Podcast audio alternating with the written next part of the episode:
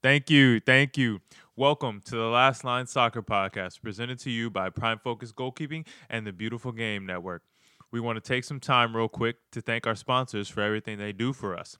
Prime Focus Goalkeeping is a brand dedicated to bringing goalkeepers of all ages top quality gloves and apparel, as well as educational goalkeeping content via our social media pages at Prime Focus GK and YouTube channel, the Prime Focus Goalkeeping channel, as well as plenty of interviews on our blog, which you can check out on our website at www.primefocusgoalkeeping.com. We also need to thank the Beautiful Game Network for giving us a platform to reach more soccer fans and talk with more great soccer minds. Check out the website, www.bgn.fm, for more great podcasts and written content. So, without further ado, let's get this episode going. Welcome back, guys, to the latest episode of the Last Line Soccer Podcast, presented to you by Prime Focus Goalkeeping and the Beautiful Game Network. We also want to give a shout out to two of our huge sponsors, Ruffneck Scarves and Icarus FC. Thank you guys for all you do for the podcast, Beautiful Game Network, and all the fans out there. So, without further ado, I want to get started on this podcast. Really excited to talk to two great goalkeeping minds in the soccer world in America. Um, let me introduce you guys to Jason Grubb, the director of goalkeeping for the Academy in Houston Dynamo, and first team Dynamo goalkeeping coach uh, Paul Rogers. Thank you guys for coming on the show today.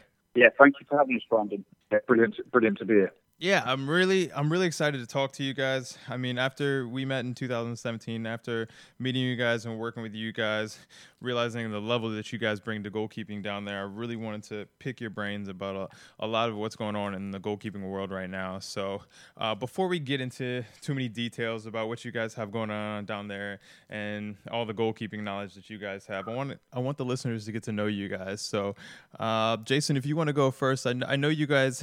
Um, aren't originally from America, so I kind of want to get an idea of how you guys made it to America, how you uh, forged your path in, in goalkeeping, coaching wise, playing wise, whatever that be. So, uh, give us a little bit about yourselves. Yeah, absolutely. Uh, I was lucky enough to come to the country in 2004. Uh, I came here really by a conventional method of the camp organisation. So I worked for a company called UK Elite Soccer. Uh, they basically kick-started my coaching career.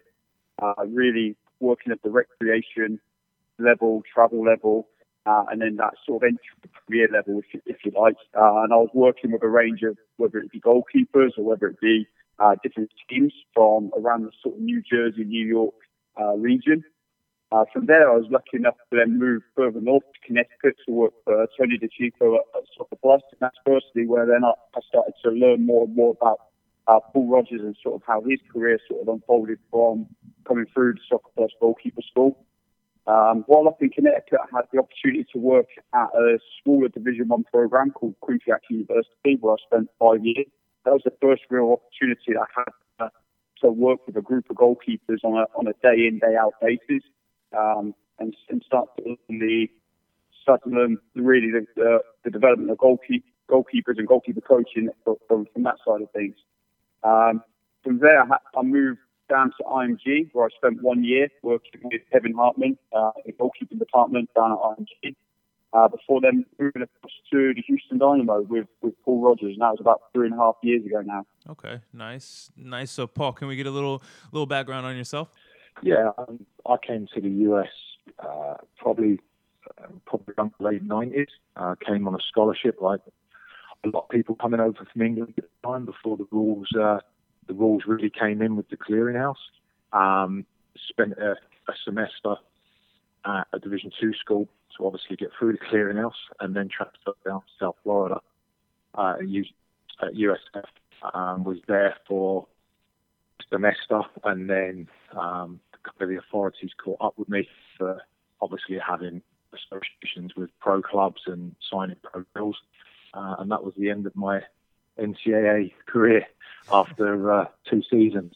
So after that, I actually went home, um, no visa, so I went back to England and um, was you know, doing almost the circuit. Was at Brighton Hove Albion for a while, then on loan at Hastings, uh, St Leonard's, Bognor, Fisher Athletic. I mean, you name it. Probably played for about 15 clubs in one season. Um, eventually, you know, settled down a little bit at Brighton, um, and then basically injuries got to a point where it was getting getting pretty bad to, to hold down contracts, etc. And then came back to the US, um, signed in the A League or, or the, the A League before it became the USL Championship um, for Indiana. Um, was there for two seasons, three seasons. Um, at the, at the same time, ended up playing for Great Britain in the World Games in debut career. And basically, at the end of that, I thought, you know, this is enough of playing. Injuries are too much. Um, money's not enough, as I'm, I'm, sure a lot of goalkeepers out there feel. Uh, and went into the coaching side, um, which I'd actually started at a younger age when I was uh, an apprentice back in England. I basically did my day release was one of the first times I let look into doing coaching uh, with our kind of you know A level, O level, whatever you want to call it, and met the guys at EFA and basically stayed in touch with them. And over the next sort of from when I was 16 till about 22, 23, did most of my, I did all the FA licensing and then the UEFA license came in, and I did the majority of that uh, up until the B level, both goalkeeper and outfield. Um, and then when I got into coaching over here, which would have been sort of mid 2000s, I went back and completed what I hadn't done in the UEFA stuff, um, and then finished the USSF stuff over here as well with the licensing. Um, from there, just like most, got into small goalkeeper coaching, um, started coaching the Soccer Plus, like Jay said, um, which I kind of started when I first came over to go to school and worked with Chico in the summers for about 10 years, um, and then got into the college game and from there the international game and from there the pro game and kind of jumped between the men's to the women's and then the women's to the men's game and here I am today at Houston Dynamo. Okay, so let's let's fast forward a little bit. So how did you two link up down in Houston? I'll, I'll tell the story because I tell quite a few people because it makes me laugh. Um, back when I worked at Soccer Plus, I would say it was in the days when the company as a, as a goalkeeping training platform was was booming. Um, obviously, and uh, Tony Chico was the gaffer for the national team. Uh, Nike was the major backing of the camps. Um, I don't think there was a goalkeeper at the time in the US that had come through the program, um, of which some of those went on to be obviously, you know, good professional and international goalkeepers. Uh, as as time went on, I left the, you know, I left doing the camps. I, I didn't feel they were going in the right direction. Um, etc. And you know that was probably when Jason came on board. That's just probably why they went in a bad direction. um, Jay came on board, and you know he started working with people. Obviously, I'd been there with. Over time, uh, there's a, uh, a lad called Ben Pingleton uh, who's no longer with us, but Ben I was obviously close with uh, was then overseeing Soccer Plus and kept saying to me, you know, when you're doing your performance goalkeeping stuff, when you're doing your training sessions, you need to get this Jason lad involved. Um, and I was flat out like, Ben, look, I'm not having him. He's English. Um, I'm probably the most anti-English person there is when it comes to coaches in America, um, just because so many came over thinking they can coach just because they're English um, with no background in the game. So I kind of fought off the idea for about two or three years and then met Jason at a, at a camp that I was going in to talk for Ben, uh, talk with Ben, sorry. And from there, just got in touch with him. He did a few things with me up in New Jersey and in the Connecticut area. Um, then when he went off to IMG, stayed in touch, and you know, from there we kind of realised that we think the same, coach very similarly, although we're we're totally different people. And I just thought, you know, there's a, there's a big big area in the game for for Jay to go to, and I still believe it. I still think he'll be probably one of the best coaches in the US as long as he stays there. Um, so brought him into Houston, which which took a while, if I'm honest, with again visas and stuff like that, but eventually got him in. And since then, I've been fighting off every other club in the MLS that are trying to get him. So, Jason, what is what was your goal when you moved to Houston? Uh, obviously, you're coming in to work with the academy goalkeepers, but also have some type of role with the first team and, and the whole organization as a whole. But what was what was the move? What was the next step for you in your mind? Yeah, the um, for, for, me, this was the this is the first professional football club that I've been a part of, um, certainly working at. Um, so it was, it was important to me to try and make the jump, uh, and really Houston ticked a number of boxes for me personally. Obviously, I wanted to have the opportunity to work day in day out, working underneath uh, Paul Rogers and, and, the guidance there.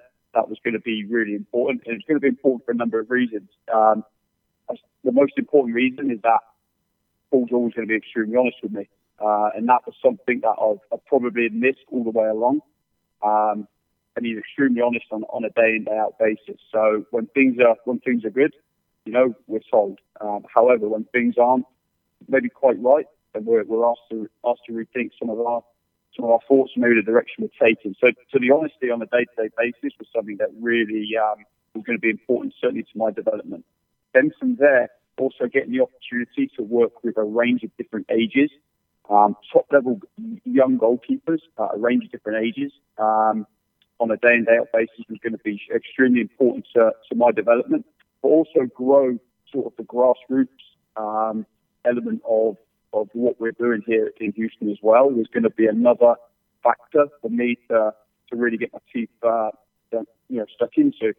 And on top of that, then having the experience to go in and, and uh, view things at the first team level and also step in and, and take some of the sessions at the first team level has been really invaluable. And you know, there's there's always days where you're gonna you're gonna make small mistakes, but you've got to be able to learn quickly from your mistakes and um and, and obviously and move on. So overall, it was for me it was a no-brainer, um, and it's been it's been a really steep uh, and very good learning curve ever since ever since uh, touching down here in Houston.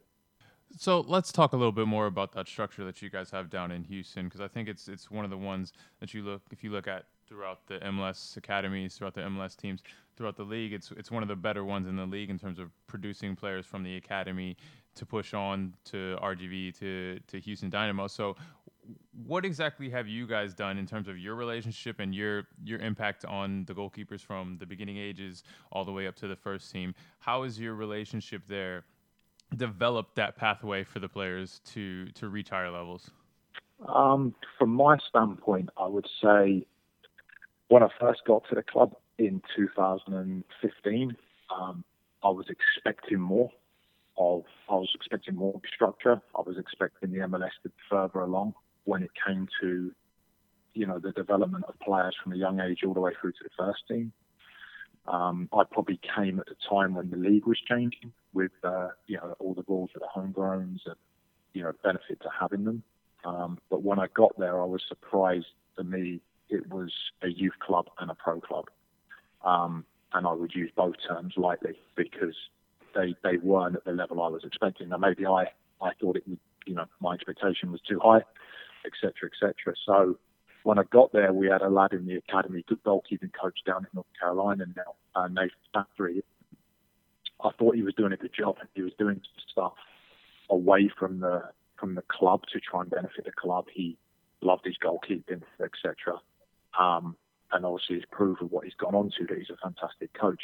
For whatever reason, the club moved on from him, um, which was actually against my advice, but they they moved on from him, and then I was left with bringing somebody in. Um, obviously, I knew the one person I wanted, as we already talked about, and I got Jason. It was then really I was allowed to make uh, decisions based off of the both the academy, the first team. RGV had now started, um, and I was allowed to put in place what I thought would work. Um, in some ways, we're very lucky that RGM was the goalkeeper in the league, so we probably get more support than a lot of goalkeeping departments. Um, but we're also in a situation where we have a very low budget, so it was down to people power. Um, and obviously, having Jason was the first step. Um, there was then additional steps on top of that. We had obviously training programs that feed the academy, getting the academy kids of eight, yeah, into first team training um, has been a process that's taken five and a half years, if I'm honest you. Um, and, and that's kind of how it started. And then from there, my view on it is it's about people. You know, we talk about how qualified we are or how qualified the next person is, but you've got to care about the players, um, both getting them into the club and then we're in then when they're in the club, you know, caring for their development, whether they're going to be a college keeper, pro keeper, you know, what level of pro or, you know, that's, that's their time. And that was the first step. And then it was a case of just plugging along, of which since then we've, we've probably put together a good system. So how do you guys determine when an, academy goalkeeper is ready to kind of transition into the first team? Maybe not so much sign a contract, but start training with the first team and getting that experience. Because I know in in the experiences that I've had in my career, it can be a lot of either sink or swim in terms of they'll bring in, especially for goalkeepers, an academy kid who may be young, um, and it's either they come into a training session and they perform well or they don't. If they perform well, then they continue training. If they don't, then you're probably never going to see them again. So how do you integrate your goalkeepers in so it's not so much that sink or swim and you gradually, you know, can get them used to the level? Yeah, I mean, I'll answer that again, and then Jay can jump in on top. The what people have got to understand is it's not a simple answer of okay, this keeper's decent, let's bring him in. There's a lot of a lot of bridges you've got to get across first of all, who are you're working for, who's your head coach, do they want that? Um, you know, there's been times throughout my career going all the way back to England, and I was an academy keeper, where you're welcomed in because you're a goalkeeper, you're an extra set of hands, so more can be done. Um, that's a great way to get in, but I still personally don't think that's the best process. For me, if I have a choice, you bring the goalkeeper in with the with the first team goalkeepers. You train in the goalkeeping environment then you keep that keeper there as you get over into the team and the team environment and let them see firsthand before they're thrown into it. And then slowly over time, you drip them into the small sided, you drip them into the phases of play, you drip them into the 11 v 11s, rather than come over one day, do the goalkeeping session straight in with the team. And, you know, because at the end of it, once you're in with the first team, you're all viewed the same. You know, we can say, oh, we, you know, we don't hold a 16 year old to the same level but once you're playing and there's competition and teams want to win, whether it be you know one v ones, three v threes, five v fives, eleven phases, these players want to win. So you don't want to put, for me, you don't want to put too much pressure on those young keepers too early. Yet at the same time, you've drip them into the environment because how else do you learn? We can sit and say the game's quicker, you know, the ball's moving at a better pace, the, the players, you know, soccer IQ is better, but you're not going to really pick up on that until you're in the environment. So for me, the ideal would be you start bringing them in when they're physically able to do the goalkeeping and obviously got the talent. And then if they physically can handle it and mentally they seem like, you know, you've done enough work with them over time to know what they can handle, then you start putting them in with obviously the first team and the full sessions. But again, you're you're going to be limited off of the head coach you work for allowing that to happen. Yeah, I think a lot like like you said, coming from my perspective, still being a player and being in training, the big thing for me is everybody wants to win in training. And so when we go into those small sided games and you see the level drop off from, you know, your number one goalkeeper to the academy goalkeeper, then guys start getting frustrated and it, it turns into a, an environment that's not as uh, beneficial for that academy goalkeeper because then it's more of a mental struggle than, than for anything. So Jason, how do you identify the academy goalkeepers that you're working with that, you know, you may want to bring to Paul and say, hey, the, this guy may be ready to take a step up in, in the level of training?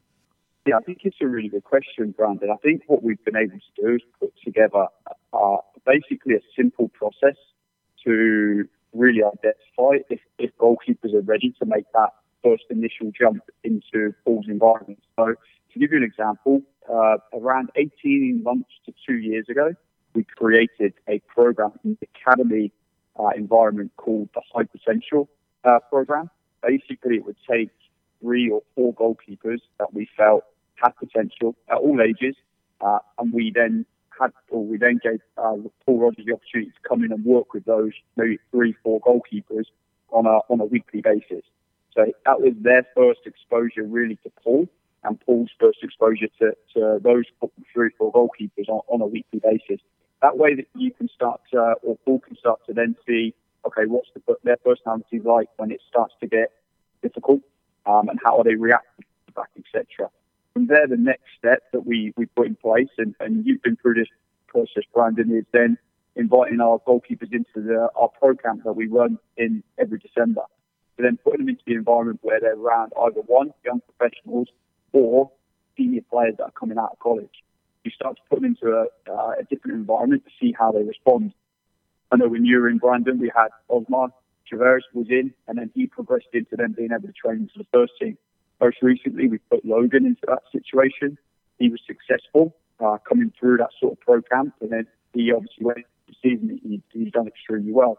So I, I would say that we put we put different uh, processes in place to ensure there's been steady progression before they even step foot onto the first team training pitch.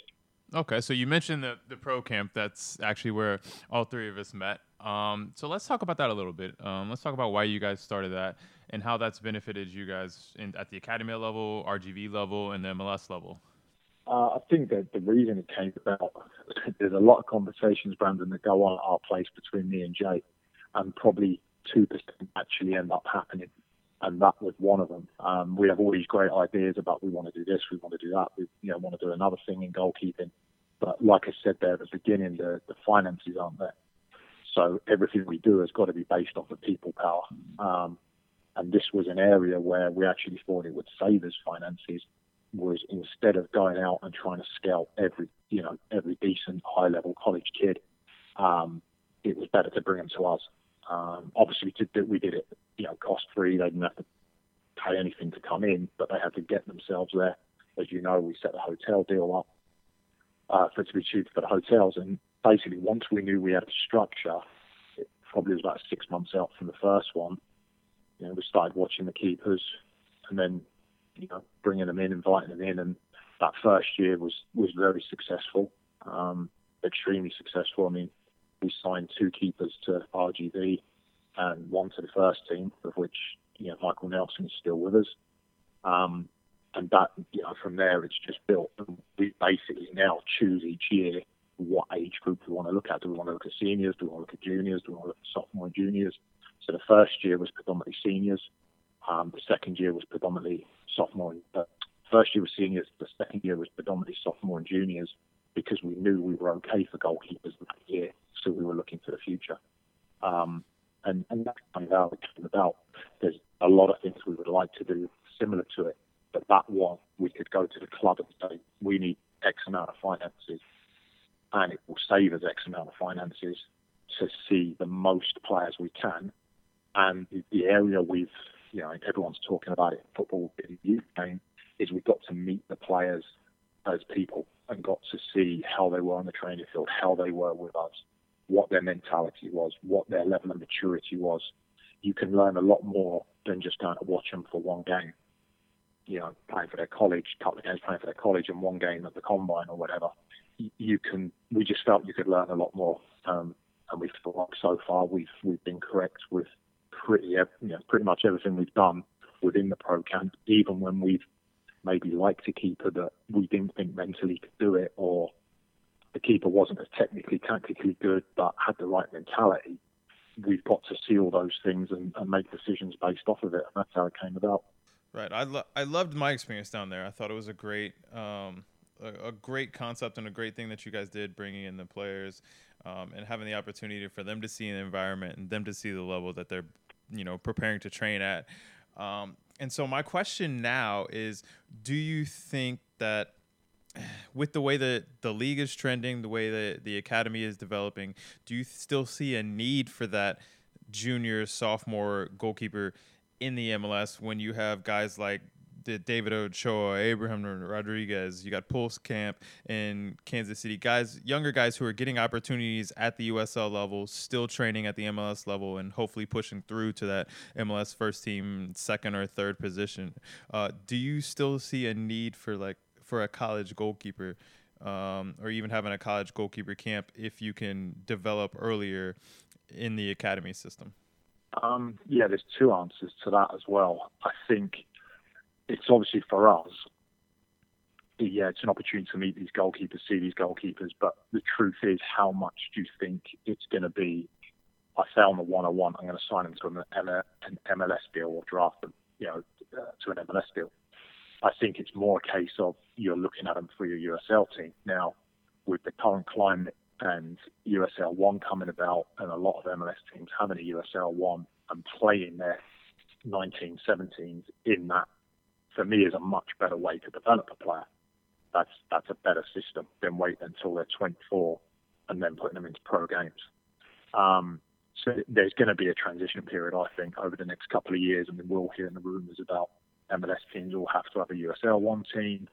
Um, you know, there's going to be no U19s in the academy level. We're, we're all hearing all these different things, and I think eventually it will probably find itself where it needs to be.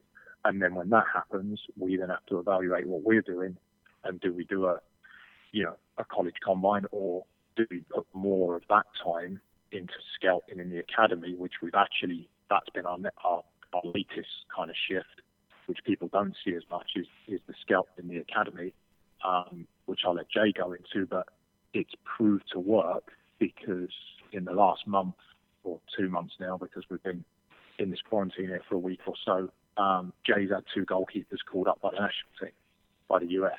So that doesn't happen overnight. No difference to Chelsea and everyone saying, oh, Frank Lampard's got all these players. Yeah, he's been brave enough to play them, but they were recruited by Chelsea when they were eight to ten years old. So that's eight to ten years ago. Now the players that Jay's brought in, they're the ones getting called up the ones that he you know did the scouting for and have put the time and investment in the people power as we as we say now he's seeing the reward from that. And you know that might be where the shift goes from the pro camp more into even deeper scouting for the academy. So you brought up two points there that i want to uh, go deeper into. So let's start out with the scouting with the academy. I, I kind of want to figure out how you guys identify goalkeepers both in the local Houston area and I guess around the globe with the way um, academy structure is now um, to bring into your academy a structure uh, to start developing them obviously for the first team.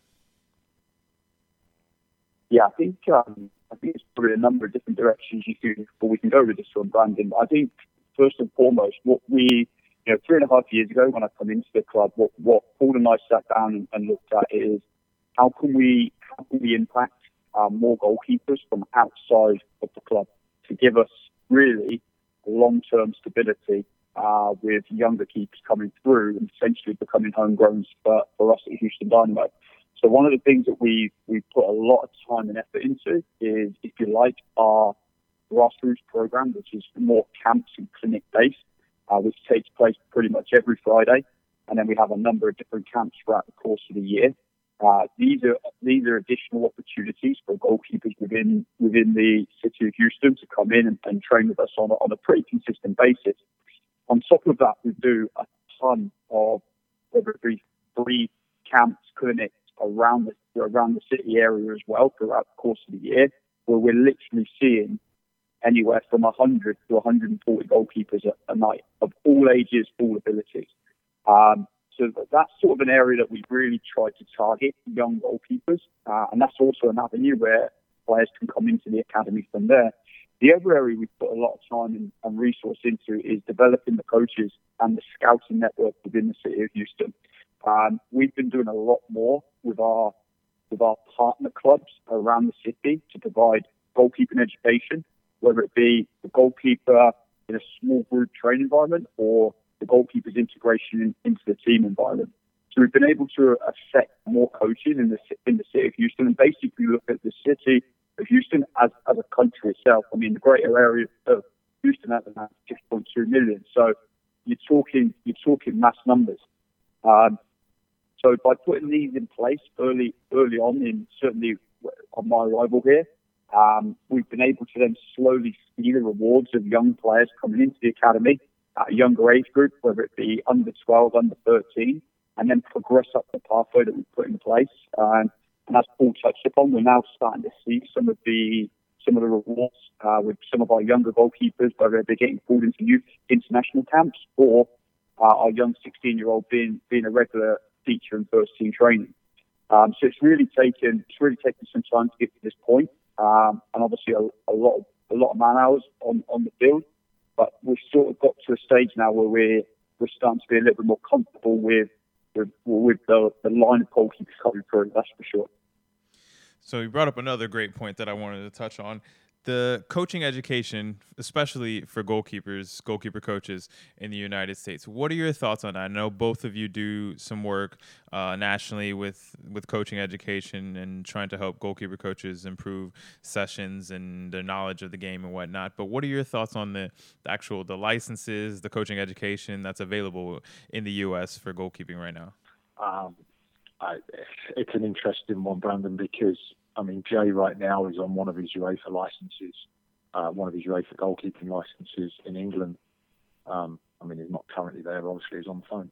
But he uh, he's on that and he's trying to set up a stage one um, NSCAA or United Soccer Coaches uh, license here in town um, coming up here soon.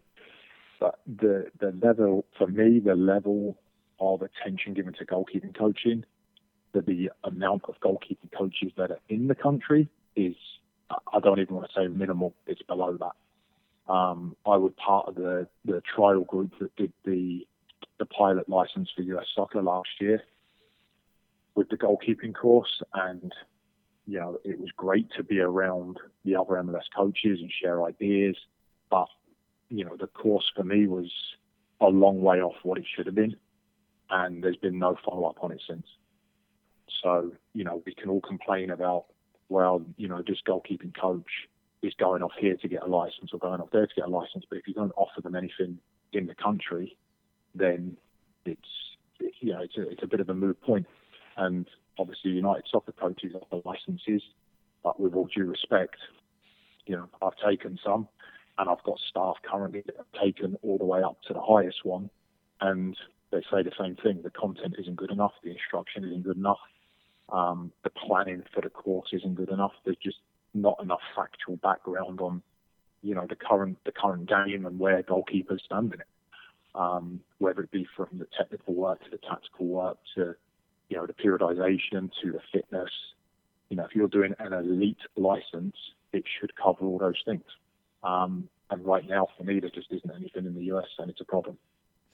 So, Jason, how do we fix that? How do we improve the goalkeeping education that's available so that we can increase the level of coaching and and you know as a result increase the level of goalkeeping at the even very beginning stages of youth soccer yeah to, to give you a bit of an idea of where the sort of the MLS have gone right now so last year we started basically a 12 month course with the DFB, so the German Football Federation. So it was mandated by uh, Major League Soccer that all of the academy goalkeeper coaches travel to, to Germany for 10 days to study basically the ins and outs of, of how the German Federation are developing all of their youth international goalkeepers.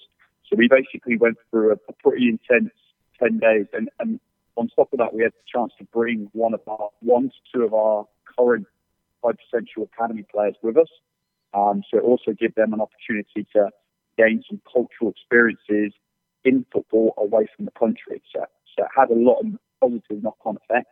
Um, that being said, on the return back to obviously the United States, there hasn't been a ton of follow-up at this point, um, and there's there's a big void in, as, as Paul alluded to, there's a big void right now in almost grassroots, grassroots uh, goalkeeping development all the way up, and that's why we really, that's what one of the reasons why we wanted to put in place this course um, that we're going to be running here in Houston to basically basically kickstart the goalkeeping education and the licenses here in Houston and try and grow it from the ground up. Um, and again, the first license is really geared towards um, entry level goalkeeper coaches, uh, head coaches of, uh, for, for teams, and also parents. So it's there to try and gain some more technical knowledge uh, about the position. The idea is that if, if this can be successful, we quickly want to be able to offer the level two and then grow and grow obviously the education from the from the ground up from there. But yeah, currently right now there is across the country there's a, there's a major void in in certainly goalkeeping education. I think there's a there's a number of number of really good options out there. Um, International Goalkeeping Conference is a, is a fantastic op- option that runs once a year uh, from Phil Wheddon, uh, often down in Florida. Um, and that's a, that's a fantastic option. But, but apart from that, at the grassroots level, it, it there's a there's a major void right now. So to talk a little bit about the options that you that you're speaking of, I know both of you are pretty active on social media. Um, so how do you use your social media to kind of educate and impact the the coaches as well as the youth players because I know a lot of a lot of the young goalkeepers I work with obviously are all over social media and they'll see all types of goalkeeping content that's posted, um, whether it's by goalkeepers like the actual players or whether it's by coaches. So how do you kind of use that medium, which obviously social media is king at the moment? How do you use that medium to try and educate? Um, on a on a regular basis because uh, you you see a lot of content that's put out. I've seen a lot, and you know sometimes I see good content, and sometimes I see content that I want to question. But what is your kind of like strategy in terms of using social media to educate all of your followers? It's funny you asked that. Well, I was I was actually on the phone with a wedding last night having this exact conversation, and been talking to Jay about it for the last couple of days because we're about to do a webinar with uh, GK Nectar next week and I have very uh, I have personal views on it, but maybe don't align with everyone else. But for me, it's content, and that the word you're using there is is a dangerous word because you can see a session or a glimpse of a session. So you're looking at whatever four, five seconds, eight seconds of a session, but you actually don't know what they're working on. Um, on most of them, there's no coaching point. So what it becomes for me is more of a platform just to post your drills. And as you know, Brandon, the same as anyone else, if you've been in goalkeeping since since you was a kid, you can sit there and write down, you know, hundreds of different drills, but they're just drills. There's no coaching point. There's no how does it translate to the game. And for me, social media is actually a dangerous platform for people to try and use that as their learning place. Because what you're getting, you know, let's say for instance a pro coach that's working with a high elite group of goalkeepers is doing an exercise, you don't know why they're doing it. It might be, oh, okay, they look like they're doing handling, they look like they're doing shot stopping at an angle, 1v1s, crosses, whatever it may be, but you don't actually know what they're working on. And sometimes you then get this whole questioning of the exercise when it might be for one specific thing. So to say, what are we doing from you know what we post online and, and, most of the stuff I put online is about trying to get people into what we do, whether it be the free sessions, the Friday night sessions. And I've been amazed every time I set up a coaching clinic because people want to do it. The turn up is it's very poor. You know, like Jay says, we get everything from you know 20 to 100 and probably 180 goalkeepers come through the different sections. Uh, in the last year, we had over 500 come through the through the stuff that we run here in Houston. Yet, coaching wise, we we can't get people out for free. And what that shows me is a lot of people say they want to be coaches, but they don't want to do the work. And you know, you can take a lot of criticism, I can take a lot of criticism for saying this, but it's the same as well. The licensing is too expensive. Well, yeah, it might be for a grassroots coach. Totally understand. But if you're trying to do a job at you know uh, a youth club that pays pays for the position of a goalkeeping coach, a college goalkeeping coach, a USL, an MLS. You have to invest in your profession. If you're a you know, if you're a realtor, you've got to get a realtor's license. If you're a plumber, you've got to get certified in being a plumber. Um, if you want to be a goalkeeping coach, you can't just play in goal and say, oh, I'm a goalkeeping coach. If you want to progress up through the ranks, of course, if you're doing you know, the, the young, young kids and you're just doing it to facilitate them and help them. It's a totally different story. And there is categories within coaching, but it's it's a very fine line, the whole social media coaching, all the way through to, you know, going to watch professional teams train, watch college teams train, um, and expose yourself to, to goalkeeping education. Like Jason says, the conference that, that Phil runs, it, it's a good example of going to be able to go and see four or five different coaches and work that gets put in. And a lot of questions I personally get is, how did I get where I got? And it wasn't from just copying down sessions and rerunning them. You know, you do everything from the sports science to how you structure your sessions, how you plan a sessions, how you communicate with your players, how psychologically you deal with your players, um, the stresses of, of what a player goes through. And that, that doesn't mean a pro stresses are what young kids go through as well, whether they're 12, whether they're 14. Um, these are all areas where you've got to become trained in. and take the time to do it. So many coaches now come to you and say, well, I want to go and do this job and I should be earning this amount of money. I think I took my first full-time coaching job in America at Tulane University for $22,000. I mean, $22,000 at the time for me was, I thought I'd won the lottery. Um, and now when you look at the money that's being thrown around at youth clubs and, um, you know, USL, MLS, uh, NWSL, I mean, everyone wants to moan about the money, but you're making a full-time living. Okay, you're not earning 500 grand at some of these places, obviously, but you know, a lot of people are earning a lot of money and actually not having, in my opinion, the qualifications to be to be doing what they're doing. So yeah, you made a lot of good points there in terms of the, the social media aspect. I mean, that's the the the big thing I want p- people to understand, and why I really wanted to ask you guys about it, um, is because I don't feel like players really understand what they're seeing. They're just seeing something exciting and then they want to translate it over into their own training. And I find that personally with a lot of the young goalkeepers I work with, I see they'll they'll come in and say, "Oh, I want to fly all, all over the place and do all the other all these other things," but uh, it's a lot of the focus on the basics that they really skip over because you don't see a lot of that in a lot of the content that's put out. So uh, I just wanted to get your opinion on that and see, you know, what your thoughts were uh, being coaches at a higher level. But there's one more. One more uh, topic I wanted to cover with you guys, and that was your international experience. I know both of you worked either with youth national teams or full national teams. So let's talk up a little bit about how it's different structuring sessions working in that environment in at the international level versus working in the in the day-to-day Houston Dynamo academy and first team setup. I think that might be a good one for you to start with. All right, so I mean, for me, when you're coaching goalkeepers, and again, this goes back to a conversation I was having yesterday. Um, I try to coach goalkeepers the same, whether they're you know, 12 years old, 14 years old, 8 year old, professional, international. I try to treat them all with the amount of professionalism that would go to any. Um, of course, you're going to teach them and train them different per their age group, but the actual expectation level is still a high expectation level within their age group. When you go to the international level, uh, obviously the majority of mine is the women's side. It was it was different because you were almost a club team together so often, um, especially with the well, actually both with Canada and the US. Um, you were you were day to day. It wasn't like a, a men's international window, FIFA window, where we're coming in for ten days, you play two games and you're done.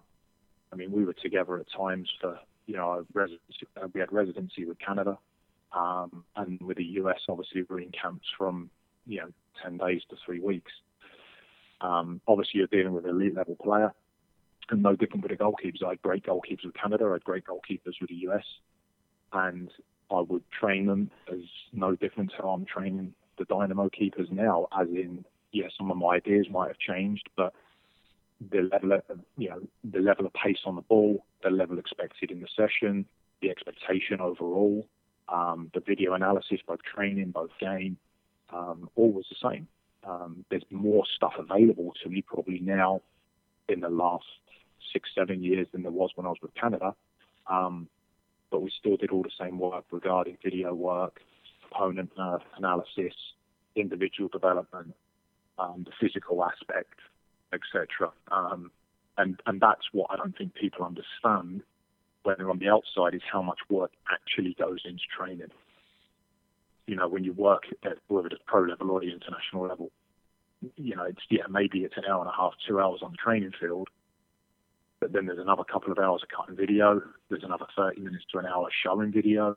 There's preparing for your opponent, um, setting up your set pieces, setting up your penalties, how you're dealing with those, um, and then obviously you've got, you know, the the whole recovery, repeat, recovery, repeat and then on top of that, with the international game, you've got the international tournaments, Olympics and World Cups, which was for me, and that's very quick.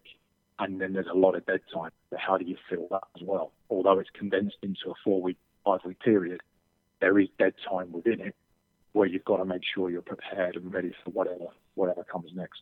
So, Jason, what was your international experience like? Uh, yeah, I had I had two really brief experiences. I was with the I was with the under 17 female national team for one camp, and I was with the under 20 female national team for, for one camp. So I had two very brief experiences. And it was probably my first exposure to, as Paul touched on there, um, to really having to work around the clock for, for the full 10 days. I mean, it, again, you touched upon it there, but it's not just what you're doing, not just the planning that goes into the session, and it's everything then that's built around it. Obviously, touched upon the video, the analysing the opponents, set pieces, uh, and then there's constant meetings throughout throughout the course of, the day and throughout the course of the throughout the course of the camp. One thing I will touch touch upon though with my with my international experiences is that what I what I what I the feedback I've got from the goalkeepers coming off both camps is that there's a lot of inconsistencies in their messaging and the education that they're being provided. Uh, with, when it comes to, I'm talking just the goalkeepers here, just because of the inconsistencies of the different goalkeeper coaches cycling through the youth international game. Because on the, both the men's and the women's side of the game, there is no full-time youth international goalkeeper coaches. There's constant, there's a constant turnover and cycle of different coaches going in. So I suppose a big question mark I had with US soccer was that this was going to be to the detriment of the development of uh, really a fluid pathway for youth, international goalkeepers. However, that being said, the experience of going into those two camps really stood in good stead coming into the Houston Dynamo.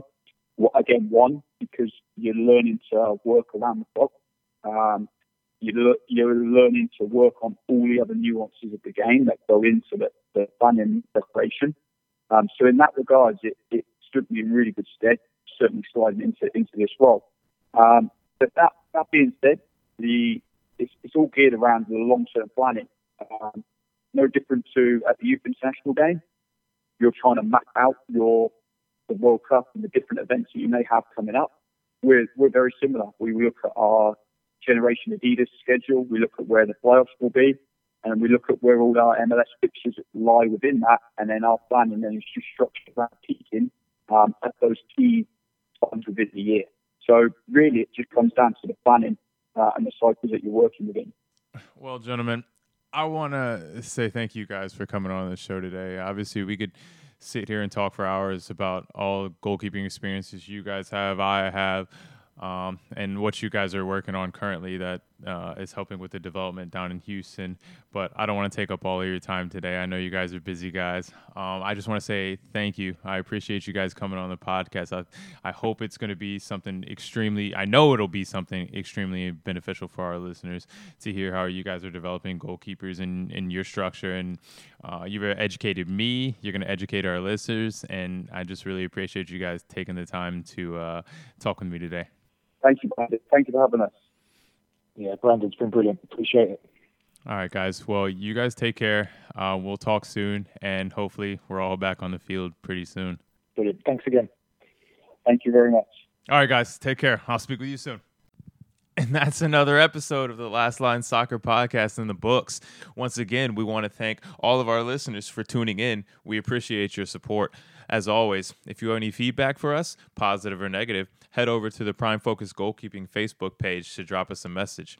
We also want to thank one of our sponsors, Ruffneck Scarves, for all the work that they do. If you're in need of great custom scarves for teams or supporters groups, head over to ruffneckscarves.com to see what they have to offer. As always, take care and stay tuned for the next Last Line Soccer Podcast episode.